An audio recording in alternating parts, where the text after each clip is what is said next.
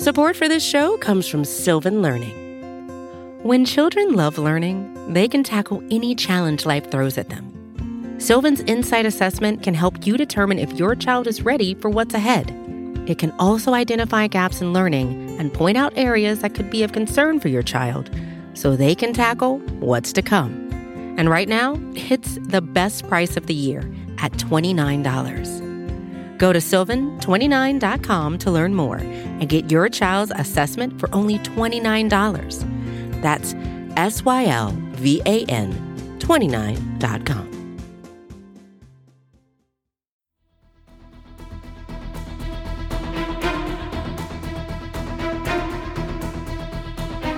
Hello, Bleeding Green Nation, and welcome back to another edition of Eye on the Enemy, powered by SB Nation and Bleeding Green Nation. I'm your host, John Stolnis. You can follow me on Twitter at John Stolnis. Coming up, we are going to take a look around the NFC East, and I'm going to give you what I think are the five biggest moves each NFC East team has made so far this offseason. I'm going to give you uh, some thoughts about uh, some things Howie Roseman said to reporters on a conference call, specifically about what they're doing with the wide receiving corps. And it looks like the draft, we knew it was going to be big for the wide receivers. It looks like they're putting all their eggs in that basket, as well as uh, uh, the basket that the team used last year, which turned out to be the worst in the NFL. So we'll get into that coming up over the next few minutes. But just a reminder to check out all of the latest shows we have on the Bleeding Green Nation podcast feed and ask you, of course, to rate and review the Bleeding Green Nation podcast feed. And uh, give us your thoughts on everything we have going on here with the Kist and Solak show, with BGN Radio, and all of the other fine shows that are coming your way here uh, as the Eagles are in the midst of what has been a very busy and at times head scratching offseason. So, uh, again, we'll get into some of the Howie Roseman stuff here in just a few minutes. But first, let's go around the division and let's take a look at what uh, some of the other teams have been doing since the offseason began. Uh, we'll start with the Dallas Cowboys. And the Cowboys' main goal as the offseason was getting started was to try and keep as many of their own free agents as possible. They had a slew of very talented free agents who were going to be hitting the market. Some of them left, of course. Uh, the team obviously did not sign Byron Jones. He instead signed a mega deal with the Miami Dolphins. Uh, the Cowboys also have lost defensive end Robert Quinn. He departed for the Chicago Bears. So a couple of big names have left Dallas here this offseason. They did re sign Amari Cooper to a $100 million deal. And I think that once the offseason got underway, it seemed as though that was the most likely scenario. That, you know, the Dallas Cowboys invested those first round picks in Amari Cooper. He's been productive with them. Uh, last year it was kind of up and down again. The home road splits are something we talked to RJ Ochoa about from bloggingtheboys.com. Uh, that's something Amari Cooper addressed earlier this offseason. Uh, he was basically saying I wasn't targeted as much on the road as I was at home. Nevertheless, Amari Cooper is a number one wide receiver. He was the top wide receiver on the free agent market. Uh, it's unusual that a player is with a team for a couple of years, is allowed to hit the open market, and then re signs with that team, especially for the kind of money that Amari Cooper signed for. You would have thought that Dallas would have been able to lock him up before he ever hit free agency. But at the end of the day, Amari Cooper, I think, wanted to stay in Dallas. He wanted to be a Cowboy. The Cowboys obviously know that they need him because without Amari Cooper, they've already lost Randall Cobb. They their wide receiving corps would have been absolutely decimated. And Dak Prescott, I'm not sure who he's throwing the football to at this point. He's you know Gallup, and that's about it. So uh, they had to bring Amari Cooper back, especially when you consider how much trade or draft capital they gave up to get him in the first place. Now, 100 million dollars. That's a that's a big contract. A lot of that's guaranteed. And again, he's not a guy who you would consider, I don't know, one of the top five wide receivers in the NFL. He's probably top ten maybe not without doing without running down the list. I mean, it's it's interesting. He's being paid like one of the very best wide receivers in football, and, and he is. But a lot of this comes down to, you know, when you become a free agent, what does the rest of your free agent class look like? And there were some other good names out there, but Amari Cooper was definitely at the top of the list. And so he re signs with the Dallas Cowboys. The Cowboys absolutely had to make that happen. The Cowboys also assigned the franchise tag to Dak Prescott, and they are continuing to work on a long term deal. But man, this is starting to feel more and more like the Kirk Cousins situation of a couple years ago with Washington, where they just kept, you know, they signed him to a franchise tag, but it was clear that they didn't believe that he was the franchise quarterback moving forward. They didn't want to give him the big commitment in terms of dollars and years. And Dak Prescott is looking to be the highest paid quarterback in football. He's not the best quarterback in football. He's not a top five quarterback in football. Maybe, again, maybe he's a top 10 quarterback and he should be paid like that, but you're going to give him more money than Carson Wentz? Really? I mean, that's what they're going to have to do. And we've talked about it on the podcast. I, I, don't know that the Cowboys have a choice, especially now that they've locked him up under the franchise tag for this year. I just, you know, his, his price is not going to go down unless he has a bad season.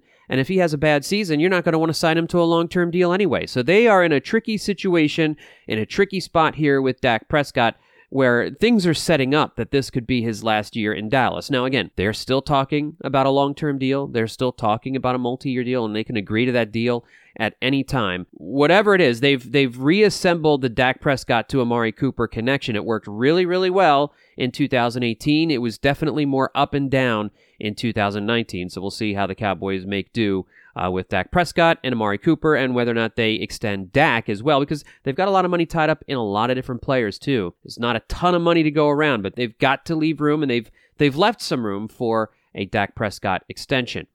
The Dallas Cowboys also signed former All Pro defensive tackle Gerald McCoy to replace Maliek Collins.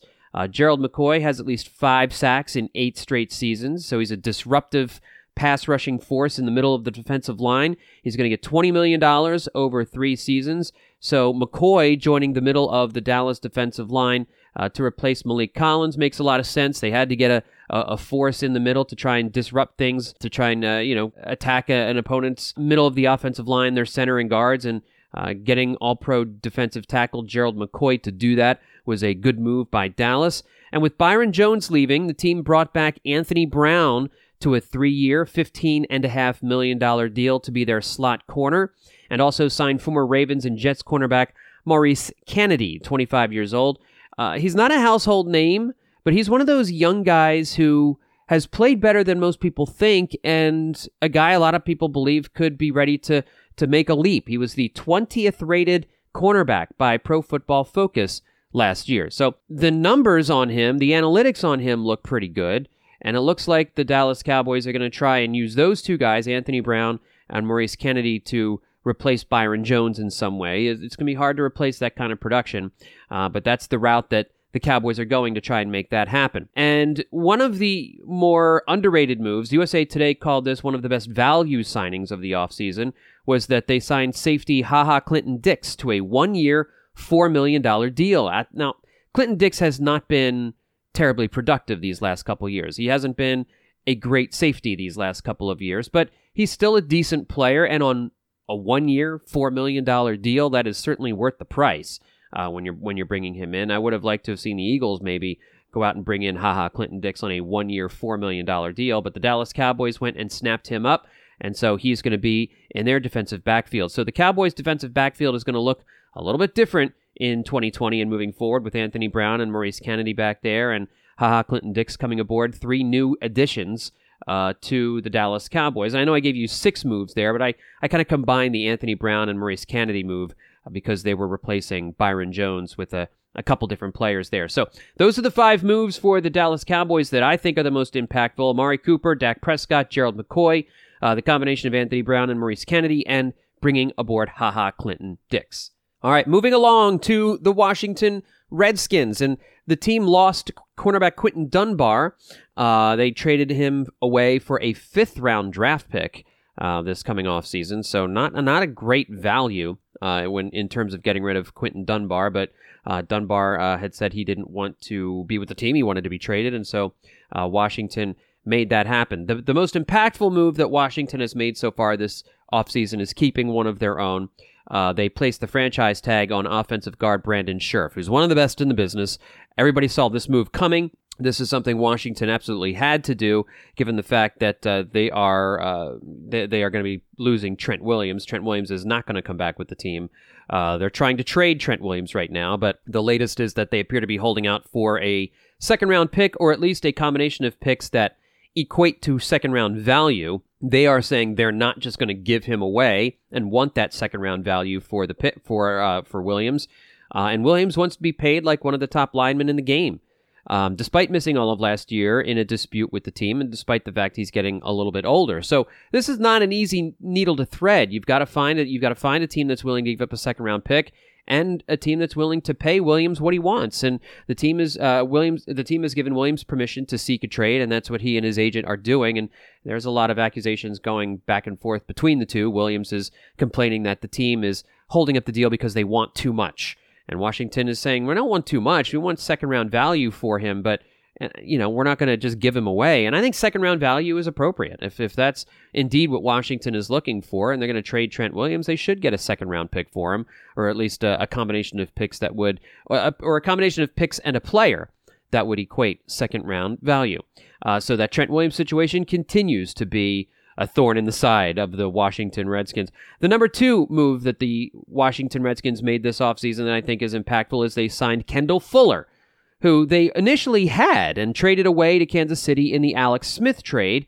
They brought Kendall Fuller back on a four year, $40 million deal, and he's going to play cornerback and will play a little free safety depending on the type of defense the team is in at the time. Ron Rivera, of course, uh, the team's new head coach, has been focusing on the defense here so far this offseason.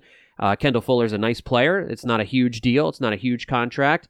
Uh, he provides them a lot of flexibility. He's a guy who, again, can go back and forth between cornerback and free safety. He's not an elite player. He's not an elite cornerback uh, like a Byron Jones or anything like that, but he's a solid player, and the team obviously has wanted to, they didn't, obviously never want to give him away in the Alex Smith trade and now had the opportunity to bring him back into the fold, and he is back in Washington. Uh, impact move number three Washington signed Falcons guard Wes, Wes Schweitzer to a three-year, $13.5 million deal. And this is part of the team's uh, attempts to tr- to replace Ereck Flowers along the offensive line. Uh, Schweitzer has started 36 games since being drafted for Atlanta. He played mostly at left guard last year, but also played plenty of right guard. He graded out slightly better on the left side of the offensive line. He's he's not a star, he's not a stud, but he's a solid player, kind of a, a middle of the pack player. Uh, so he's a guy that the that Washington is hoping gives them uh, some uh, some depth along the offensive line, a little bit of versatility along the offensive line, and uh, he'll probably be in the starting lineup. When you sign a guy to a three-year, $13.5 million deal, you expect him to be uh, your starting left guard or right guard in 2020. The team also signed running back J.D. McKissic to a two-year, $3.25 million deal, and McKissic is, I mean, I, the, the Washington has uh, Adrian Peterson, who they uh, plan to bring back again next year. And they're also expecting to get Derrius Guice back. And hopefully that kid can stay healthy because he's got a lot of talent. His problem has been staying on the field. So JD McKissic uh, was with the Lions last year. He's mostly going to be the, the speedy pass catcher out of the backfield. So that's this means that, and we all knew that uh, Chris Thompson was going to be leaving the team in free agency. They're bringing him aboard to uh, basically give the team that dynamic on offense. Uh, that guy out of the backfield who can catch a screen pass, catch a swing pass, who can who can uh, run run the wheel route and and and and uh, pick up a big gain for you. J.D. McKissic um, coming to Washington on a two-year, three point two five million dollar deal. And then the last move uh, by Washington, and they've made other moves. These, again, this is the fi- these are the five most impactful moves. The fifth most impactful move that I see from Washington so far this offseason is signing offensive tackle Cornelius Lucas to a two-year, $5.3 million deal. This is a swing tackle who played for the Bears last year. Again, Washington looking like uh, they're going after guys on the offensive line who can play a couple different positions, who can be flexible. They're not star players. They're not studs. Uh, they're not guys who are going to make the uh, the Pro Bowl or anything like that. But uh, they're looking for for competency along the offensive line and a little bit of flexibility, flexibility and versatility. And so that's what you get. Uh, when you bring aboard Cornelius Lucas and, and, and Wes Schweitzer. And of course, you re sign Brandon Scherff to the franchise tag. So they have focused on the offensive line a lot here uh, so far this off season. Now, what they need is they need to continue to go out and they need to to try and uh, find some other pieces uh, to bring aboard. Uh, they've lost their backup quarterback Colt McCoy, um, who went to the uh, New York Giants uh, this offseason. And the Giants are the team that we are going to take on next.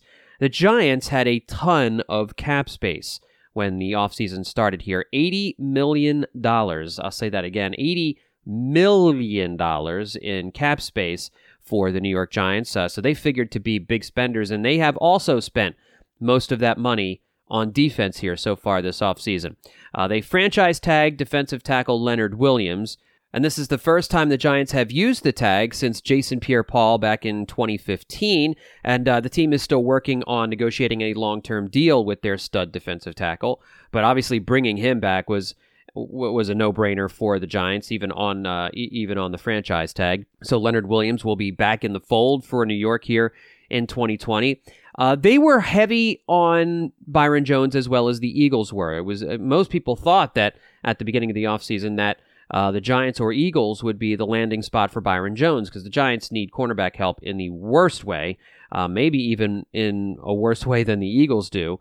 They did not get Byron Jones, and so they went out and made another big move at cornerback and signed James Bradberry to a three-year, $43.5 million deal. That is that is a lot of money. Um, most believed Bradberry was the second best cornerback on the market after Byron Jones.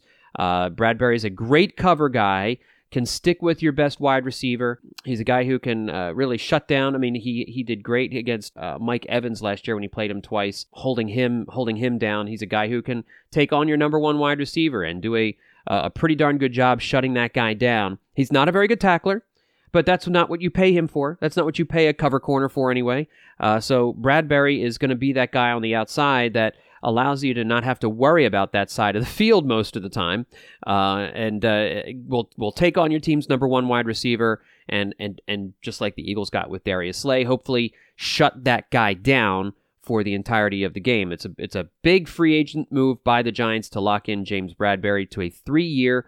$43.5 million deal. Another big move the team made was at middle linebacker, signing former Green Bay Packer Blake Martinez to a three year, $30.75 million deal. Uh, Blake Martinez, just 26 years old. He had 155 total tackles in 2019. That was second most in the NFL, and he's been a tackle machine throughout his NFL career. This is a guy who excels in the run game, in the middle of the defense. Uh, he's a guy who can also blitz very well. He's not good in pass coverage. Uh, he's a he's a pretty awful cover linebacker. Uh, if you send your running back or your tight end at him, He's not going to be able to stay with them. Um, so w- what you're getting here in Blake Martinez is a downhill defender in the middle, but he's a smart player. He's a guy who can quarterback your defense, and he should help with the run game and blitz packages for New York. The type of guy um, that you you can you know build around essentially because because he is young. I mean, just just 26 years old. He's a guy who is extremely athletic, tough physical player, has been very productive for Green Bay uh, over the last few years, and of course, just uh, just just gets a what just gets a slew of tackles year after year after year. So I, I like that move by by New York. It brings them a little bit of toughness in the middle of the defense. They signed edge rusher Kyler Fackrell to a one year. $4.6 million deal. And this is an interesting signing as well. He was not very productive last year with Green Bay. He didn't play very much. The, the Green Bay Packers went out and made a couple of offseason signings going into last season, and Fackrell kind of got pushed off to the side, and the, the, the Giants are hoping that he can recapture a little bit of the mojo he had back in 2018 when he had 10 and a half sacks for the Packers. Uh, now, there's a link here. New Giants defensive coordinator Patrick Graham was Green Bay's linebacker coach in 2018, the season in which Fackrell had his career year. So they're hoping combining Patrick Graham uh, bringing Fackrell aboard with Graham again on defense could basically uh, that the Giants could get another Markus Golden type situation uh, where you brought a guy in on the cheap, a guy who has flashed in the past. Uh, you bring him together with a former coach who he obviously did very well uh, playing for, and maybe you get another you get another Markus Golden type season where you get a double digit sack season out of nowhere from a guy um, who you didn't have to pay a lot of money to. So I like this as a value signing by the Giants. I really like what the Giants have done this offseason. They, they've made some very smart, wise investments here. And I, I really like the Kyler Fackrell addition on a one year, $4.6 million deal. On a one year deal of that, of that money, there's really no downside at all. If it doesn't work out, it doesn't work out. You're out $4.5 million, if that. You know, it depends on what the you know what the guaranteed money is. But uh, as a guy, you know, if we hear from Kyler Fackrell, the, the Giants last year did a good job finding Markus Golden. And now if they're thinking if they can, you know, bring Kyler Fackrell back underneath defensive coordinator Patrick Graham, maybe you get another season like he had in 2018. Um, and then, you know, the rest of the moves the Giants have made this offseason have been pretty small. I thought the most impactful of the other ones was uh, signing offensive tackle Cam Fleming, who will battle Nick Gates for the starting right tackle job. But he can play anywhere along the line. He's kind of like a lesser Halapoulivaati Vaitai. Now, many of you may be chuckling when you hear that, but Vaitai was a very valuable guy, and he obviously was valuable to the Detroit Lions, who signed him to a big money deal. Cam Fleming did not get anywhere close to that kind of money with the New York Giants, so obviously, you know, not seen not seen as uh, not as sought after as a guy like Vaitai was. So, um, but a guy like Cam Fleming, he's a guy who can provide a lot of depth along the offensive line. He's gonna he's gonna vie for a starting job, and if the Giants decide to go out and invest in offensive tackle early in the draft, then Fleming will basically be your first backup at a number of different positions, and those are valuable guys. You need guys like that in order to succeed. We saw that in 2017 with Vaitai and the Eagles when Jason Peters went down, but over the years he's had to fill in on a lot of different roles and do a lot of different things. And so that was, I thought, a pretty impactful move that the Giants made also here this offseason. So that's your roundup of what the the three NFC East teams have done so far this offseason. And uh, hopefully next week uh, we'll be able to get back into our, our interviews and um, we'll talk to uh, we'll talk to somebody about the New York Giants and uh, get a little bit more insight on what they've been doing here so far in free agency because I really like what the Giants are doing. Giants are a team, man, that could be sneaky next year. We know that the offense was starting to take off at the end of last season. They had some really good games. It looked like Daniel Jones was finding himself. He's got some weapons out there. If the defense is going to catch up, this might be a team that could be like an 8 and 8 team, a 7 and 9, 8 and 8, maybe even a 9 and 7 team next year. Uh, it really depends also on what they do in the draft. But the Giants are getting better, man. The Giants are getting the Giants are improving faster than Washington is improving at the moment. And so we'll follow up a little bit more on them next week as well. We'll take a quick break. When we come back, I'll give you my thoughts on a news conference, a teleconference that Howie Roseman held with reporters yesterday, and some of the interesting things that he had to say. We'll do that next here on Eye on the Enemy. And we're back with Eye on the Enemy. So, Howie Roseman held a teleconference, you know, with social distancing and all that, with Eagles beat reporters. And I got to say, so far this offseason, I do not understand the, the, thought process behind so much of what the Eagles have done. I just feel like the Eagles had a plan coming into the offseason, and the plan didn't go according to the way they thought it was going to go. I really feel like the team was targeting Byron Jones early in the offseason and when they didn't get them, had to pivot to plan B, and that kind of messed a lot of other things up.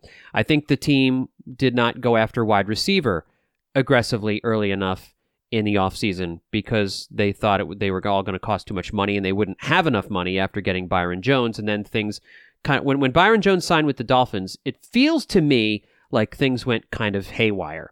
Because here, as we sit, and the free agency period, most of the, the top free agents are off the marketing, especially at wide receiver. The Eagles have decided to completely let the wide receiver market go by them. All the top guys are gone.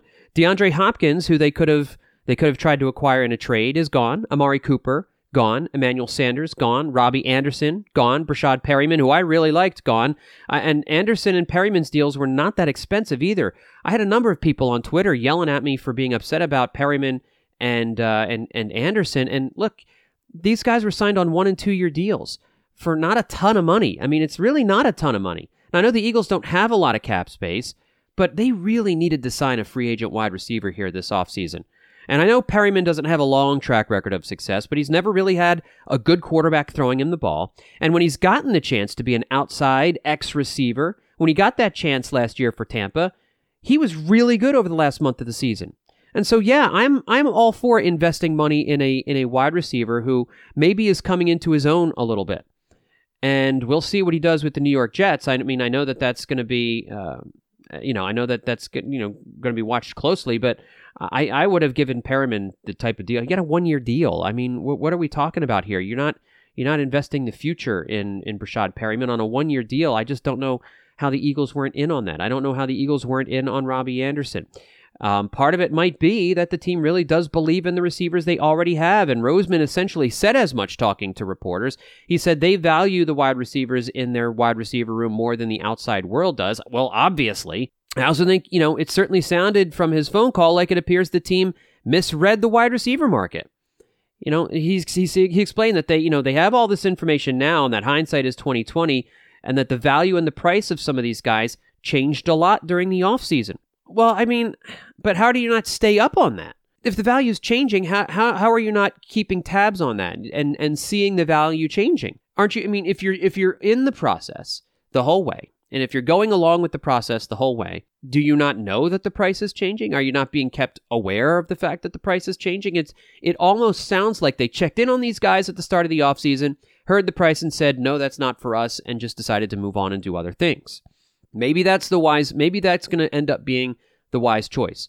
But I really don't get it. I felt like this team needed to add a wide receiver in the draft and they needed to add a wide receiver in free agency. And they're not going to, you know, and if they add a wide receiver now in free agency, it's not going to be a, an impressive player. It's not going to be one of the speed guys that were available. Roseman said that uh, they didn't get a chance to make a better offer for DeAndre Hopkins than the one that eventually landed the stud receiver uh, in Arizona because Arizona's draft picks were better than the Eagles' draft picks. So Houston just decided to go ahead and do that deal that there was no deal the Eagles could make other than giving up a first round pick, which they weren't going to do for DeAndre Hopkins. Uh, and and just decided to pull the trigger with with Arizona. The thing that maybe concerns me most is that Roseman said the team is excited about the guys who are returning from injury, such as Alshon and DeSean, and are excited about the young guys making the leap. Talking about J.J. Arcega Whiteside. Now, here's the thing with J.J. Arcega Whiteside. I know that he wasn't good last year. He was a disaster last year. And Howie Roseman said he had been battling with a lower body injury the entire season since the start of training camp. Whatever. Maybe he was. Whatever. Then, you know, then you set him down or you, you figure out something else to do with him. Why is he playing so darn much? I mean, I know you, you had injuries, but then you use your practice squad guys, which again, they should have done earlier in the season anyway. They invested a second round pick in Arcega Whiteside last year if you ever want to get any kind of value recouped from that second round pick, I guess you've got to try and work him into the into the rotation this year. You've got to try and find a way to use him this year in a way that works and makes sense. Otherwise, you've just completely thrown away a second round draft pick after one season. Like I get it. I don't like trusting JJ Arcega Whiteside to bounce back because I'm not sure he can. I'm not sure he's got the skills. Very few wide receivers, as BLG has noted, have had the type of rookie season that J Jaw had last year and have come back to be a productive player. So they are really optimistic on him making a big improvement improvement from year one to year two. We'll see if that happens. The other thing with the injury to Alshon, we were all assuming that the team was going to get rid of Alshon because of the perceived locker room issues that were going on with Alshon Jeffery, the Josina Anderson thing. It does not sound like this team is moving on from Alshon Jeffery this offseason. It does not sound like that they are going to be getting rid of Alshon Jeffery this offseason. So I just don't understand what on earth makes Roseman think any of these things are going to happen, that Alshon's going to come back from injury and be good again all of a sudden. And that JJ Arcega Whiteside, they're hoping that he makes the leap. I just don't know that you can go into the 2020 season with that as the plan. You can hope that it works, but how do you go into the season with that as the plan? And Roseman referred to Alshon Jeffery as, quote, the elephant in the room, and explained that Jeffery knows what's being said about him, knows that he needs to get healthy, and that he's eager to come back stronger. Well, I hope he's also eager to. Uh, we don't. I'm gonna. I'm gonna hold off on on on what I was just gonna say. That we don't. Aside from Howard Eskin's reporting, which I don't have any reason to doubt, we don't know that Alshon Jeffery was the problem in the locker room last year. We just don't. But he didn't look like a good player last year. I'm sorry. He didn't he he was not the number 1 receiver that he used to be. He that that play in Minnesota where he just drifts out of bounds like an 18-wheeler that's being pushed off the side of the road by a heavy wind drove me absolutely crazy. Drops last year, an inability to stay on the field. The team got better when he wasn't on the field last season which is not, which has not been the case throughout his Eagles career. Alshon Jeffery, when healthy, has been a very productive player. Can he come back from injury? He's getting older. He's, un- he's his cap number is so big next year that probably is the biggest reason why Howie Roseman is deciding to hold on to him. And you know, hey, listen, maybe a trade still happens, but I doubt it. Doesn't look like it at this point. Maybe there's a, a wide receiver starved team that's looking for a, a big target that they can throw the football to.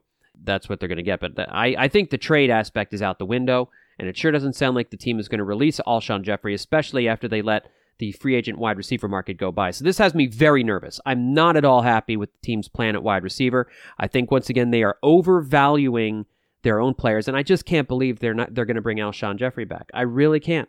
I cannot believe they're going to bring Alshon Jeffery back. But it certainly looks like that's the road we are headed down. I think it's a mistake to bring Alshon Jeffery back. I think I think the team played better when he wasn't in there. His body language last year was awful. His attitude last year appeared to be less than stellar. If you want to make that Carson Wentz's locker room, I'm not sure if Alshon Jeffery was the the leaker, was the guy who was talking to Josina Anderson. I don't know how keeping him around makes makes that Carson Wentz's locker room. It's going to be a very interesting situation. I think the team made a big mistake not going out and getting somebody like Robby Anderson or Breshad Perriman and moving on from Alshon Jeffery. I think it's also pretty clear now the team is going to spend their first round pick on a speed receiver, which they still desperately need. That was the most important thing to get this offseason was a speed receiver, and they have to do it in the draft now. If you want someone that's more of a sure thing, I think now they maybe have to move up in the draft to go get a stud wide receiver, a stud speed wide receiver that you that you feel can be a starter for you right from the start of the season. Not a guy you're going to develop, not a guy that you hope can work his way into the starting lineup at some point late in the season. I think you need to go get a stud. And I don't know how much capital you have to give up to in order to move up. I mean, hopefully they only have to move up three or four spots to get a guy like that. A lot of the teams that needed wide receivers uh, and thought you thought we're going to spend a first round pick on them went out into free agency and got a wide receiver, so just like the Cardinals with DeAndre Hopkins. So he's probably not, they're probably not going to go get a wide receiver in the first round. Some of those moves help the Eagles out a little bit. So I'm much more open to them trading up, however, and getting the guy they want. If that's Jerry Jeudy, or I mean, I mean, CeeDee Lamb is probably going to be uh, way way gone by the time the Eagles are even anywhere close to drafting. Uh, but also talking about guys like um, Henry Ruggs or you know one of, one of the speed receivers that the the team desperately desperately needs uh, in in order to make this offense go next season. Um, we're also not sure really what the defensive backfield is going to look like next year. We know that Darius Slay will cover the team's number one wide receiver, but Howie Roseman talked about what the rest of the defensive backfield is going to look like, and he indicated the team's going to play more man to man next year, which makes a lot of sense given uh, the fact that you have Slay and you can move him and have him jump around the field covering the team's number one wide receiver, the other team's number one wide receiver. Looks like Avonte Maddox is going to be the number two corner, according to Roseman. He said he's happy with Maddox as the number two corner, uh, playing on the outside, despite the fact that Maddox is a little undersized. Uh, he didn't deny the trade rumors out there that they are looking to move Rasul Douglas. Um, some rumors have been going around about him going to a couple different places, but I think it's more likely the team will just cut him at some point here this offseason. Rasul is a nice player. He's a nice little player, but he's probably going to make like $2 million this year. And for a guy who is not going to be your th- number three cornerback or maybe even your number four cornerback, it's just no spot on the roster for him at this point. So the team's trying to find a trade partner for him, but more than likely, Rasul will just get released at some point in the near future. All of these moves is a big boost to Sidney Jones, who had made some nice plays at the end of last year. Uh, Roseman is excited about him being able to spend the offseason just working on football, working on getting his body ready for football and not rehabbing injuries or getting over different injuries. And he, he continues to say, and again, Sidney Jones is a former second round pick, which is why I don't think they're going to give up on JJ Arcega Whiteside anytime soon. Sidney Jones and, and Jay Jaw are very similar type guys. Second round picks you invested a lot in, you had a lot of hope in, and they are really sticking with Sidney Jones. And they believe Roseman said that he has the skill set when he's healthy, and now he quote just has to go prove it. Well, yeah, that's all part of it. You gotta you gotta show that you can play for sure. And and Sidney Jones hasn't proven that he can play. My guess is he starts the season as the number four cornerback. You probably have Cre'Von LeBlanc as your number three corner. Uh, Sidney Jones as your number four. Jalen Mills is going to be your safety. Uh, Will Parks works his way in there at, in, in, in different ways as well. So you're going to have, you know, it could be, like I've heard said, uh, an amoeba like uh, defensive backfield where you know it's where Slay is going to be. And then after that, you're kind of mixing and matching and moving different guys around. And, you know, where they've re signed Rodney McLeod as well back there. So you, you've got different options, you've got different things you can do. Um, as we as we've seen these last couple years, uh, how Jim Schwartz uses his defensive backfield is always a little bit of a, uh, a controversial topic, and never quite sure exactly what he's doing back there. But um, he did get one stud in the Darius Slay trade, and sometimes that can make all the difference in the world. Uh, of course, losing Malcolm Jenkins is a huge blow. You lose your quarterback back there. Uh, Roseman said one of the main reasons they went and uh, re signed uh, Rodney McLeod is because he provides that leadership in the defensive backfield that uh, they're going to lose with Malcolm Jenkins. And you would also hope that uh, Jalen Mills can provide that leadership back there as well. You hope that Jalen Mills can play safety. I mean, that's that's the bottom line here. You hope he's a good safety. And I'm not sure Jalen Mills is going to be a good safety. I mean, it's it's up in the air. It's, there's a lot of things the Eagles are hoping go right. Uh, hope is a tactic is uh, seems to be the theme of the offseason here for the Eagles. So the bottom line here after the Roseman call is it really feels to me like Roseman's overvaluing his own players again, something he said he knew is a weakness of his.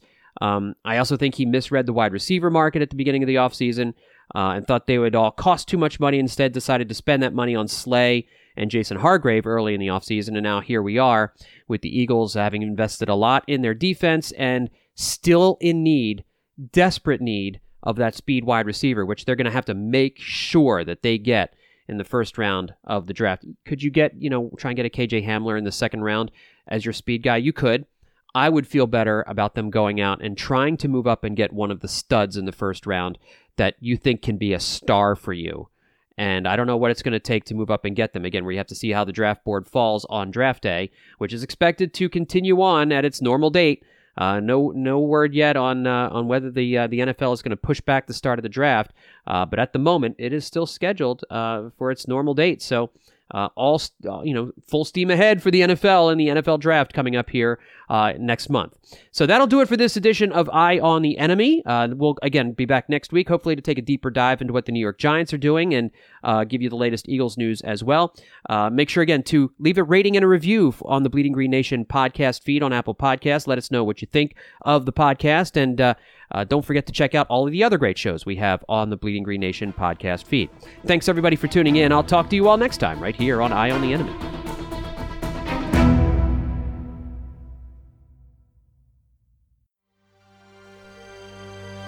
B G